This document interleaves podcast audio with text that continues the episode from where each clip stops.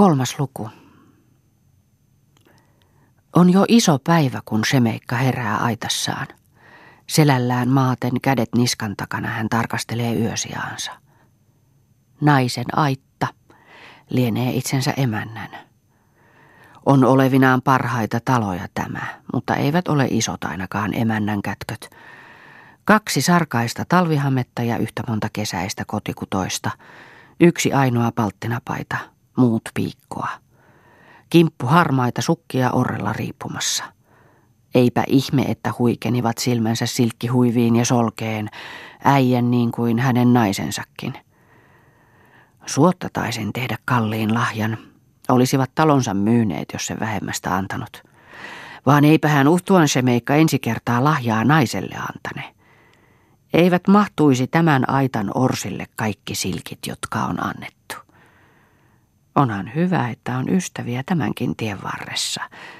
Se on sorea nainen. Aivan unia itsestään näytti. Yhtäkkiä kuului, niin kuin silloin kun Vikla lentoon lähtien ääneensä remahtaa, kuului laulahdus. Tarhalta alkaen ja sieltä pihan yli tupaan tuoden ja taas tarhalle ja sieltä takaisin. Oli se meikka kuullut heidän naisien laulavan, vaan ei milloinkaan niin syvästä rinnasta, ei niin selvästi ja helposti kurkusta kumpuavan. Oli kuin olisi ollut laulajassa iloa ja riemua niin, ettei itseensä enää mahtunut. Heidän laulustaan sen aina kuulee, mitä eivät muuten anna tietää. Vaan eipä ole monesti sattunut mikä eilen. Ei edes huudahtanut, vaikka lyövänsä pelkäsin. Antoi heti paikalla itsensä morsiameksi pukea. Vapisi, vaikka koetti olla. Olisi se pian saatavissa, kun vain viitsisi. Vaan Johan sinun sukuasi, Shemeikka, yhden miehen osaksi juoksentelee vierasten talojen tanhuvilla, mikäpä omillasikin. Ei aavisteta isät, kenen poikia polvillaan keikutellaan. Olisiko hänellekin hyvälle miehelle tässä se ilo toimitettava – se se on kaikista hupaisinta ja hulluinta, kun vuoden päästä taloon tulee ja siellä lennätetään oma poika partaa repimään. Hän nauroi puoleksi auenneella äänettömällä suulla ja veri kihahti. Hän sysäsi jalallaan auki oven ja näki Marjan maitopyttyä kantaen notkuttelevan tupaan. Sillä on ryhti kuin parhaalla pajarin tyttärellä. On sillä. Marja siivilöi maitoa pöydän päässä, kun Semeikka tuli tupaan. Käsi kaarena korkealla, kun kauhalla maitoa siivilään hulahutti. Kohisi maito, sitten lirisi, kohisi ja taas lirisi, käden kaaren noustessa ja laskiessa. Huomenta emäntä, kaa huomenta vieras. Ei väistänyt Marja katsetta. Vastasi siihen pitkästi, niin kuin uhalla. Oli sunnuntai asussa, harteilla semeikan silkkiä rinnassa solki. Vieläkö isäntä nukkuu, kysyi Semeikka. Vai nukkuu? Meni jo ennen auringon nousua lahnan kutuun. Käski sanoa pitkän nukkujalle, että kun nousee, ei saa päästää pois ennen kuin hän tulee, vaikka iltaa viipyisi. Semeikka jäi seisomaan, seuraillen Marjaa silmillään, huulilla hymy. Kun Marja oli maidon siivilöinyt, nouti hän pienen tuopin, täytti sen ja pyysi vieraan ottamaan. Shemeikka vain hymyili. Marja kysyi, hymähtäen hänkin, pitikö vieras köyhän talon tarjousta halpana, koska ei kelvannut. Et taaskaan emäntä tunne Karjalan tapoja. Meillä ei vieras milloinkaan ota itse. Emäntä hänen käteensä kiidettää kaiken mitä tarjoaa. Tuulispäänä jo oven suuhun vastaan lennätetään. Saahan tämän lennättää. Ja Marja tempasi pöydältä haarikan ja vei sen Shemeikalle. Shemeikka nosti sen huulilleen. Antaja meillä odottaa, kunnes vieras on maljansa pohjaan tyhjentänyt. Kaikkiko täytyy täällä tehdä niin kuin siellä, nauroi Marja. Kaikki, sanoi Shemeikka totisesti ja mulautti silmiään tuopin laidan yli. Eikö olisi parempi niin, että maassa maan tavalla? Ei, sanoi se meikka totisesti yhä, ja teennäisen juhlallisesti ja ojensi Marjalle tuopin. Marja nauroi katketakseen sen kujeille, viedessään tuoppia takaisin pöydälle. On nyt urhon turpa maidossa kuin vasikan. Shemeikka ei pyyhkinyt partaansa, lipaisi sitä vain vähän kielellään ja virkkoi yhä samaan tapaan. Se oli toinen kaunis Karjalan tapa. On vielä kolmaskin, kaikista kaunein. On vierahan parta pyyhittävä sen, joka sen tahrii.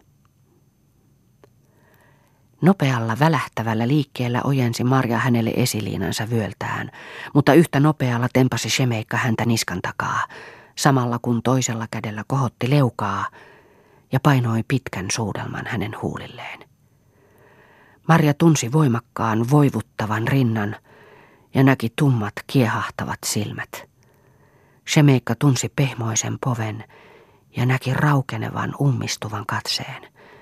Ei saa, sanoi Marja laimeasti. Ja jos ei olisi päässyt pois, olisi siihen lyykähtänyt. Ja jalka oli paetessa raskas kuin sen, joka unissaan pakenee. Shemeikka meni hitaasti ja tyynesti ulos ja istahti rappusille. Marja kulki ohi. Ei saa vieras toista kertaa semmoista tehdä. Ka, minkä tähden ei? Jos joku olisi nähnyt. Senkö tähden ei? Eikä muutenkaan. On luvattava. En uskalla tuoda ruokaa pöytään. Se pyysi sitä niin kuin ei olisi itse omin voimin kyennyt, melkein rukoilevin silmin ja ilmein. Luvataan sitten. Saaneeko katsoakaan? Katsoa saa. Onpa hyvä, ettei tarvitse ummessa silmin. Marja hymähti hämillisen hellästi. Pilkkasiko se? Syötyään loikoili Shemeikka pihamaalla, lämpimässä paisteessa selällään kädet niskan alla. Marja väijyi tuvan ikkunassa kasvot kalpeina ja jäykkinä lasia vasten, povi kohoillen, silmä hivellen kaarevaa rintaa ja jalkojen jäntevää jousta, kun toinen jalka toisen päällä lepäsi. Pääskyt liitelivät ylhäällä ilmassa Shemeikan pään päällä. Lämmin tuuli löyhytteli rintaa ja kaulaa. Ei tule puheille. Välttelee.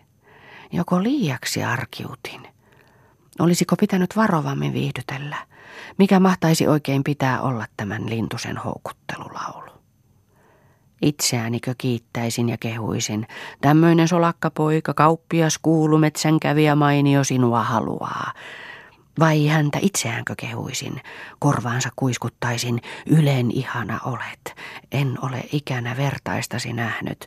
Näet hän, etten mitänä voinut, kun sinut näin. Täytyi halata, täytyi suudella. Yksi sulaa suruisesta soitosta, toinen iloiseen lauluun hullaantuu. Mutta mitä laulanetkin, yhteen menoon laulan naisen uuvuttelulaulu niin kuin lapsen, ettei herätä ehdi. Kun kiehtomassa olet, elä vaikene, ettei lumous laukea, kun olet säkeen sanonut. Heti tiedä jo toinen, millä jatkat. Ilmaantui aittansa kynnykselle emäntä. Istahti ompelemaan. Ei päätään kääntänyt, ei silmäänsä nostanut. Shemeikka häntä siihen katseli ja jo tiesi, minkä houkuttelulauluistaan hän tälle linnulle laulaa. Hän nousi. Meni ja istahti kahareisin kynnykselle, toinen jalka aitassa, toinen ulkona, ja sanoi yhtäkkiä yllättäen, haastaisit minulle huolesi emäntä nuori. Marjan ääni vähän vavahti. Huoleniko, mitkä huoleni? Kaikki ne, mitkä sinulla on. Mistä sinä tiedät, mitä minulla on ja mitä minulla ei ole, vai eikö ole ollenkaan? Shemeikka piti vähän laulunsa lomaa. Sitten kosketti uudelleen soitinta, jonka jo tunsi hyvin helähtäneen. Ei ole rattoisa elämäsi täällä erämaassa. Marja ei vastannut, ompeli. Miehesi vanha ja jörö, piikatyttösi hiljainen ja mitätön, ei vierasta käy talvikausiin. Kesällä jos joku tulee, niin meneekin. Kun ei ole parempaa nähnyt, ei osaa kaivatakaan. Lähde kanssani Karjalaan hupailemaan. Marja katsahti säpsähtäen ylös, mutta samassa taas alas. Ja mitä minä siellä? Silloin tuli kiihkeä, tiukka, ahdistava kysymys. Ja mitä sinä täällä, tässä surkeassa maassa? Semmoinen kuin sinä. Ja mikä tällä maalla vikana? Ja lieneeköpä muuallakaan parempi? He huonosti täällä naisensa hoitavat. Ei meillä niin kuin täällä niskaansa työnteolla köyristetä. Ei meillä silmiänsä riihen kitkussa soaista. Ei meillä kaskessa kasvojansa noeta. Ei meillä selkäänsä käsikivissä katkota. Talon nuorikot täällä kuin orjaakat meillä. Köyryniskat, tihrusilmät, riippurinnat, pystymahat, kuin takkuiset kesäiset koirat.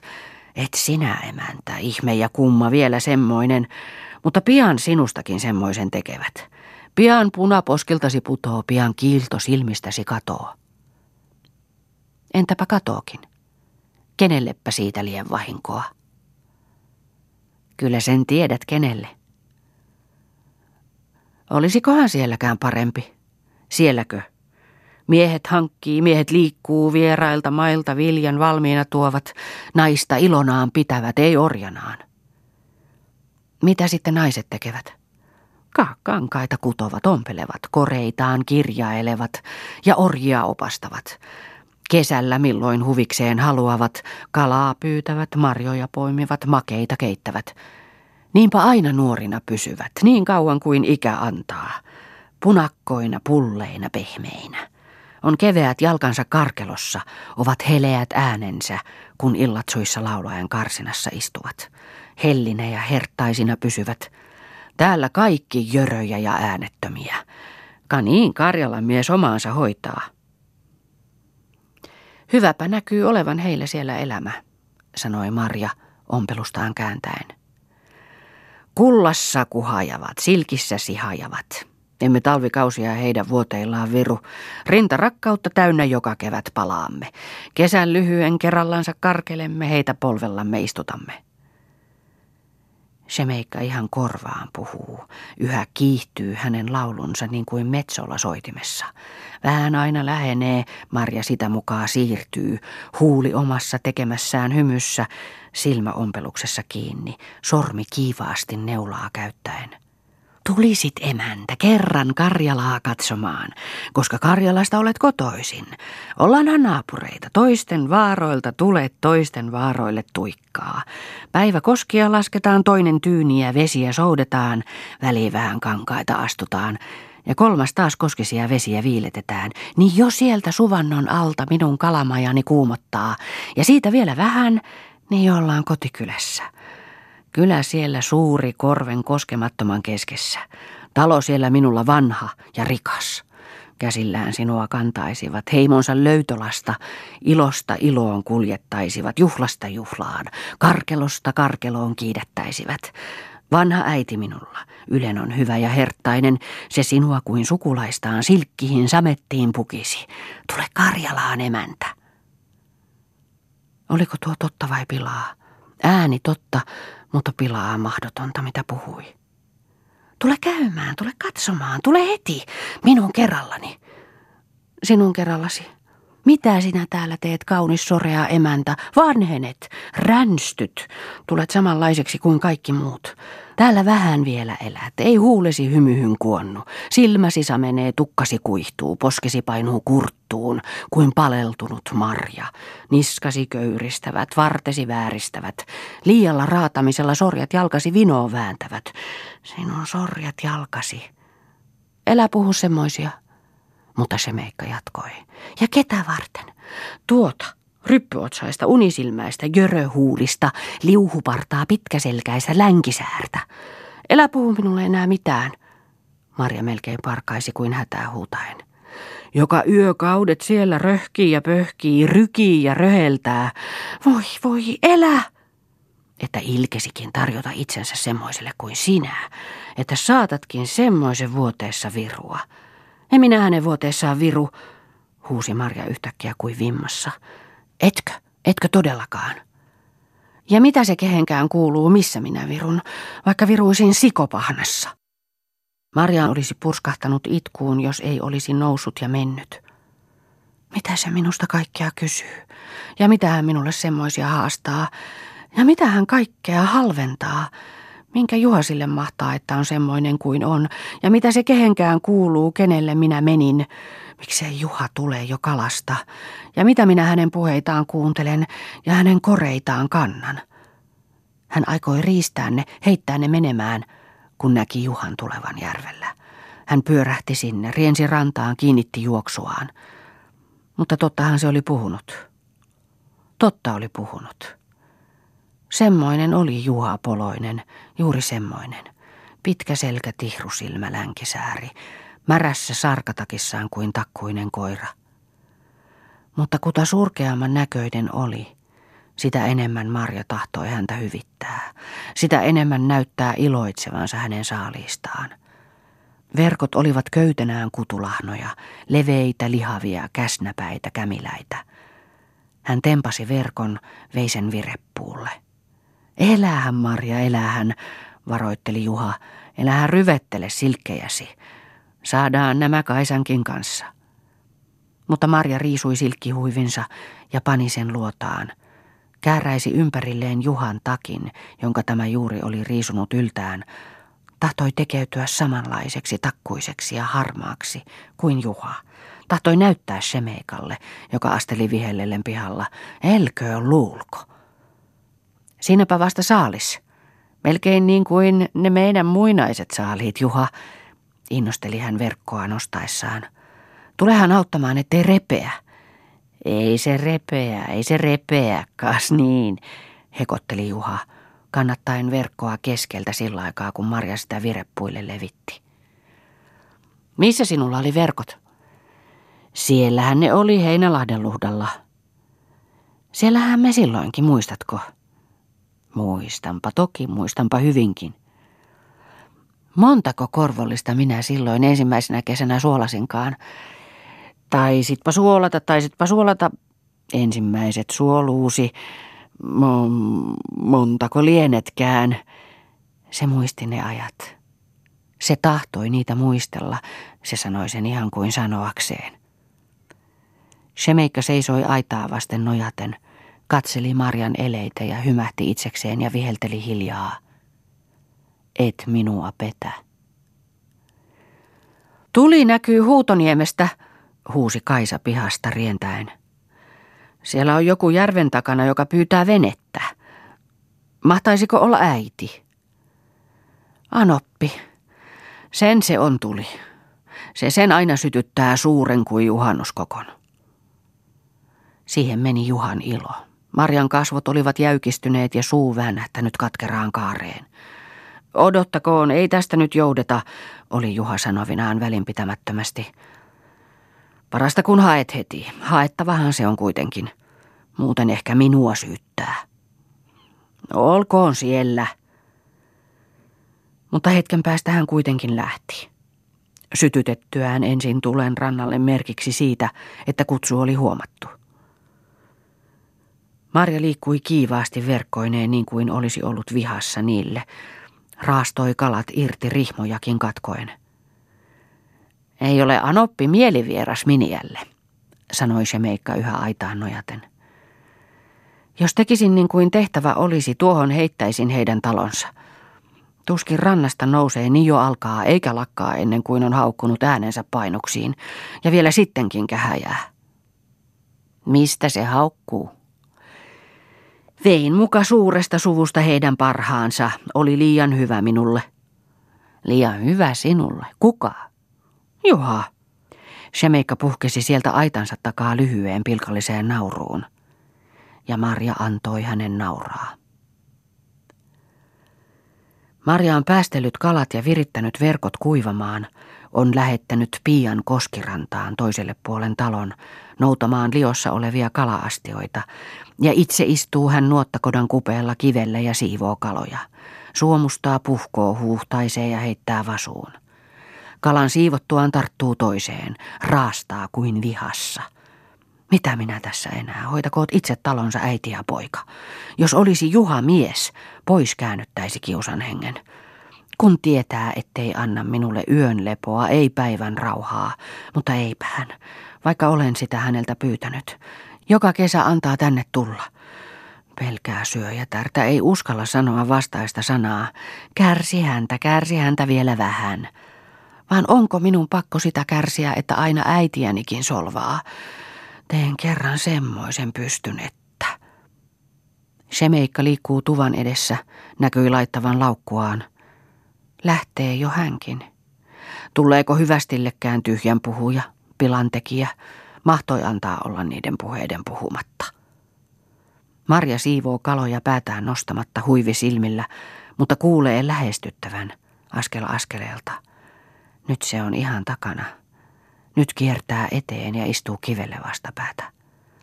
Marja näkee hänen jalkansa polvia myöten ja polvien välissä kädet, sirot ja sulavat. Ja näkee omat siirrettyneet sormensa ja suomujen pärskinän. Joko sitten lähdemme, kysyy Shemeikka. Minnekä? Karjalaan, niin kuin oli puhe. Minkä tähden sinä sitä taas minulle puhut? Sen tähden, että sinä olet minun. Minkä tähden minä olisin sinun enemmän kuin muidenkaan? Sen tähden, että minä tahdon. Hän on kumartunut melkein kiinni Marjaan. Sen tähden, että sinä tahdot, sanoo Marja yhä huivinsa sisästä. Ja sen tähden, että sinä itsekin tahdot. Elä pärskytä. Hän tarttuu Marjaa käteen, puristaa sitä niin, että veitsi putoaa siivuulaudalle. Elä Shemeikka, päästä. Tuletko? Marja koettaa irtautua, mutta ei pääse. Vasta kun hän herkeää riuhtomasta, hellittää Shemeikka. Marja on noussut, mutta vaipuu taas takaisin, niin kuin hänen päätänsä huimaisi. Minähän olen toisen, hän melkein kuiskaa, silmissä avuton säikähtänyt kuin armoa anova ilme. Kenen toisen? Juhanpa. Et ole hänen enemmän kuin lintu, jonka on pyytänyt ja häkkiinsä pistänyt. Kun joku oven avaa, on lupa lentääksesi. Minne mielesi tekee? Et ole hänen enemmän kuin poro, joka on tunturilta väärän isännän aitaan eksynyt. Kuka se on sitten minun oikea isäntäni? Minä. Minkä tähden sinä olet oikeampi kuin Juhakaan? Sen tähden, että mielesi palaa minussa eikä hänessä. Sen tähden, että olet sieltä, mistä minä, ja sen tähden, että minä kysy lupaa, vaan otan kysymättä. Ja että jos et tule hyvällä, niin minä vien sinut väkisin. Shemeikka on hänen takanaan, puhuu hänen korvaansa. Marja jo selin hänen sylissään, silmät ummessa. Sen tähden, että olet minua toivonut ja odottanut, että olet minua päivillä tähystellyt ja öillä ikävöinyt, puhteet pitkät pimeään iltaan kuunnellut. Mistä sinä sen tiedät? Marja kavahtaa päin ja puristautuu kahden käden hänen toiseen käteensä.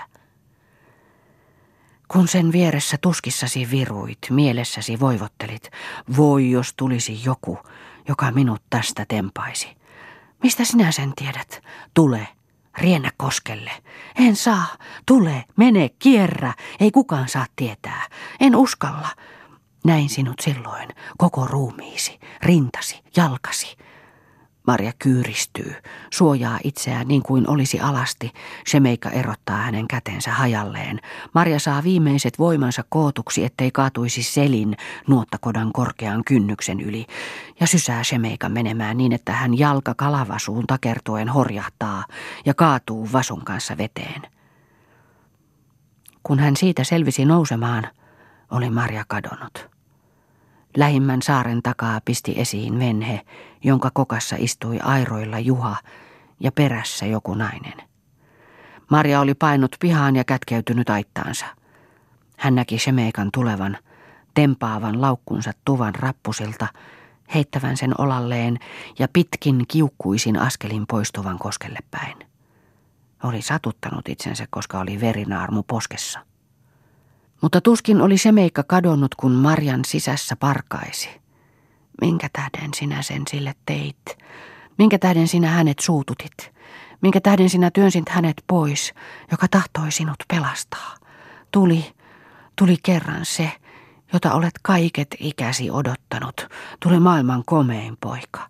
Antoi silkit ja soljet, tahtoi väkisin viedä sinut, ottaa näissä ryysyissäsi sinut kuluneen kapineen toisen tähteen. Sinä hänet sysäät luotasi, että otsansa veriin satuttaa. Vihoissaan lähti, lienee jo venheeseensä hypännyt, taakseen katsomatta kosken alas viilettää, eikä enää milloinkaan tule. Hän riisti yltään kalaryysynsä, jätti ne siihen, missä seisoi, tempasi orrelta oman pyhänuttunsa ja syöksyi ulos. Anoppi! Pihamaalla seisoi häntä vastassa iso, laiha, luiseva, vanha nainen. Ei sanonut sanaakaan, ei hyvää päivää. Silmät seisoivat kuin valmiina iskemään, ja kasvojen rypyt vuoroin kiristyivät, vuoroin laukeilivat pinnistyksestään. Seisoivat siinä Anoppi ja Miniä vähän aikaa vastakkain. Niin äksähti Anoppi. Minkä tähden on kalat kaadettu vasusta ympäri rantaa ja toiset jätetty siivoamatta? Marja ei vastannut. Heitetty sinne sikain suolattavaksi ja jo näkyvät suolanneenkin ja itse tultu aittaa maata. Marja ei vieläkään vastannut. Pyörähti ja meni tupaan. Anoppi perästä. Ei sanaa vastata, ei hyvää päivää sanota. Yhäkään ei Marja mitään sanonut. Kun istuu, sitten lähden. Tiettiin tulevan, vaan ei ole kuivaa kannikkata pöytää varustettu, saati kalaa paistettu. Ei nyt Anoppi heti tultuaan riitaa rakenna. Se on sanottava, mikä on sanottava, kuta pikemmin sitä parempi, ja mikä on ennenkin sanottu ja sanotaan, niin kauan kuin kieli suussa liikkuu ja ääni kurkussa kulkee. Nyt ei Marjakaan enää voi hillitä itseään. Silloin on parasta, että Anoppi jää ja minä lähden. Lähde Veikkonen ja mitäs tulitkaan. Jo tässä Karjalan mies minua houkuttelikin mukaansa, tahtoi jo väkisinkin viedä. Valehtelet, ei ne sinua Karjalaa huoli, koska sieltä emäsikin hylkäsivät. Elkää äitiäni häväiskö. Häpäisen. Häpäisen sekä äidin että tytön. Häpäisen aina ja iankaikkisesti. Haudassasikin sinua häpäisen, joka veit minulta parhaan poikani. Mahdoit mennä, mahdoit antaa itsesi viedä. Voi kuinka minä olisin ollut iloinen, jos olisit mennyt. Kuka se oli, joka muka olisi semmoisen vienyt, ja jolle tämä muka ei lähtenyt? Uhtuan se meikka huusi Marja Anoppinsa nenän alla ilkahtaen, keikahti, pyörähti ja meni. Portailla tuli Juha vastaan. Törmäsivät yhteen, olivat kaataa toisensa kumoon. Minne sinä sillä tavalla juokset? Äitiäsi pakoon, huusi Marja mennessään. Marja! Huusi Juha hänen jälkeensä, mutta Marja katosi jo tuvan nurkantaa, silmissä kylmä, pistävä, viiltävä katse, joka tunki Juhaa niin kuin olisi veitsi rinnasta isketty aina selkäytimeen asti. Raskain askelin astui Juha tupaan ja istahti penkille soudusta uupuneena, hikikarpaloita otsaltaan pyyhkien. Etpähän totellut äiti vaikka lupasit sanoi hän alakuloisesti. Tuskin pihaan pääsit, niin jo riidan rakensit. Jo sen rantaan kuulin. Eihän tästä elämästä taas mitään tule enemmän kuin ennenkään.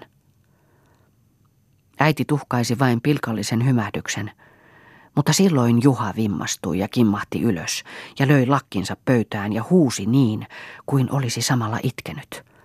Mutta sen minä sanon, ja sen saat uskoa, että jos tästä ei sopua synny, ja jos vielä kerran Marjan metsään ajat, niin venheeseen sinut istutan ja soudan takaisin. Ja vaikka, vaikka koko huutoniemen polttaisit, en tule sinua sieltä toista kertaa hakemaan. Äiti tiesi, että se oli vain uhkaus, monta kertaa ennen sanottu ja kuultu. Jos sinä jonkun tahdot venheeseen istuttaa, niin istuta hänet, ja anna mennä rajakoskesta alas. Silloin teet sen, mikä olisi pitänyt tehdäksesi jo aikoja sitten. Lähetä Narttu omain koirainsa luo, niin ei sieltä niitä enää tänne kerää. Kyllä tiedetään. Vai ryssäin kievari tästä nyt tulee. Sitä olen odottanutkin. Onpa ihme, ettei jo ennen. Vaan satuipa parhaaseen aikaan ja paraspa sille sattuikin, kun Semeikan poika. Semeikan. Semeikka, Semeikan poika, huusi Eukko. Isäsi tappajan.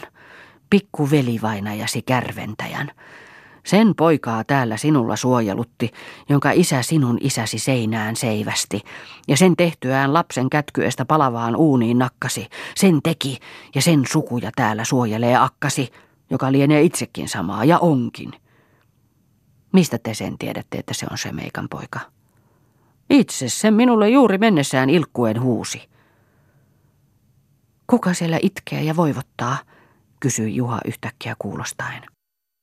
Kuului juoksun jytinää ja yhä lähenevää itkua ja voivotusta. Marjako siellä itkee? Juha riensi ulos. Ei ollut itkiä Marja, vaan Kaisa, joka voihkien vaipui rappujen eteen sydän alaansa painaen saamatta sanaa suustaan. Mikä sinun tuli? Joskaa koskelle apuun. Menikö Marja koskeen? Kiljahti Juha. Kun se Karjalan mies, kun se vei emännän. Mitenkä vei? Missä? Nyt, nyt, ihan ikään. Minä näin. Mitä näit? Tempasi venheeseensä. Enempää ei tyttö saanut sitä selitetyksi, kättä huiskuttaessaan ja taas itkuun purskahtaessaan. Juha riensi koskelle Karjalan miesten valkamaan, johon toisten lähdettyä eilen oli jäänyt Shemeikan venhe. Se oli poissa. Hän riensi alemmaksi niemeen, josta voi nähdä kosken alijuoksun. Ei näkynyt muuta kuin valkeat kuohut mustaa pilveä vastaan, ja lohi loikkasi ilmaan niskasuvannossa. Turhaa se on. Mutta karkasi hän kuitenkin vielä eteenpäin, niin pian kuin pääsi kivikolla rannalla, kaatui, nousi ja pääsi Suvannon ympäri Lahden pohjaan. Siinä oli Suvannon poukamassa heinikkoa, tallattua ja vesakkoa, josta oli käsin lehtiä riivitty. Tuossa oli huivi, Marjan huivi, tuossa oli lipokas, hänen lipokkaansa. Juha ei käsitä muuta kuin, että hänen täytyy saada apua lähteäkseen jälkeen. Jälkeen niin pitkälle, kunnes tavoittaa, vaikka maailman ääreen, vaikka olkoon maan alle mentävä, minne koski näytti putoavan kuin manalan mustaan kitaan. Äiti, Kaisa ja pari tervanpolttajaa seisoi pihalla, kun Juha tuli. Tiedätte tapauksen, sanoi hän miehille huohottaen, tuskin ääntä saaden juoksusta hengästyneenä. Ryösti, Katala. Tuossa on hänen huivinsa. Mikä sen on sisässä? Lipokas, ne rannalta löysin. Olisi ollut upotettava. Itsehän sen estit. Mahdoit antaa meille vallan. Olisi pitänyt. Juha istui ääneti hetken. Autatteko minua kuitenkin miehet, vaikka minä teitä? Lähdemme jälkeen, ehkä vielä saavutamme. Emme enää saavuta, kun kerran koskille pääsi. Rajakoski on peninkulmaa pitkä, ja ennen kuin päästäisiin lähtemäänkään, on se jo alla. Ja siellä kääntyvät vedet kolmeen suuntaan, eikä kukaan tiedä, mitä tietä se on mennyt. Seuraamme häntä, kunnes tapaamme, vaikka omaa maahansa. Se retki on tehtävä isommilla joukoilla. Juha ymmärsi itsekin, ettei hän näillä miehillä, jos olisivat lähteneetkin, olisi mihinkään kyennyt. Miehet juttelivat kuin mitä muuta asiaa tahansa. Olisipa luullut olevan hankalata saada niin iso ihminen väkisin venheeseen. Mikäs siinä, sanoi toinen, kun kerran venheeseen sai, ja miksei olisi saanut vaikka kantamalla ja potkaisi venheen koskeen, niin aikapa siinä enää pois hypätä. Vei onnekseen ja pitää. Ovat ennenkin pitäneet. Eikä se ole tässä teossa yksin. Siellä vartovat muutkin, vaikka olivat edeltä lähtevinään. Piika tuli, yhä nyyhkien tuvasta tarhalle menossa. Mitenkä se oikein kävi, kysyi Juha. En minä tiedä, voi en minä osaa. Se siitä poukamasta sen otti. Siinä oli yhtäkkiä venhe, en tuloa nähnyt, mutta siinä olin. Missä sinä olit? Siinä olin, astioita huhtelin. Niin näin emännän tulevan, ja sitten se heitti sen venheeseen ja hyppäsi perään, ja Marja kaatui selälleen venheen pohjaan ja meni alas esiliina silmillä. En minä muuta tiedä. Sen näit. Sen näin. Juha nousi ja meni aittaansa. Oletko varma, että se se väkisin vei? kysyi emäntä. Voi, mikä piti tapahtua, itki tyttö. Emäntä näki Juhan aitassaan kiireesti muuttavan pyhävaatteita ylleen. Lähdetkö sinä minnekkä? Lähden. Minnekkä? Nostatan koko pitäjän. Taitaa jäädä nostamatta siitä asiasta pitäjä. Juha jo riensi rantaan, sysäsi venheen vesille ja alkoi soutaa etelää kohti.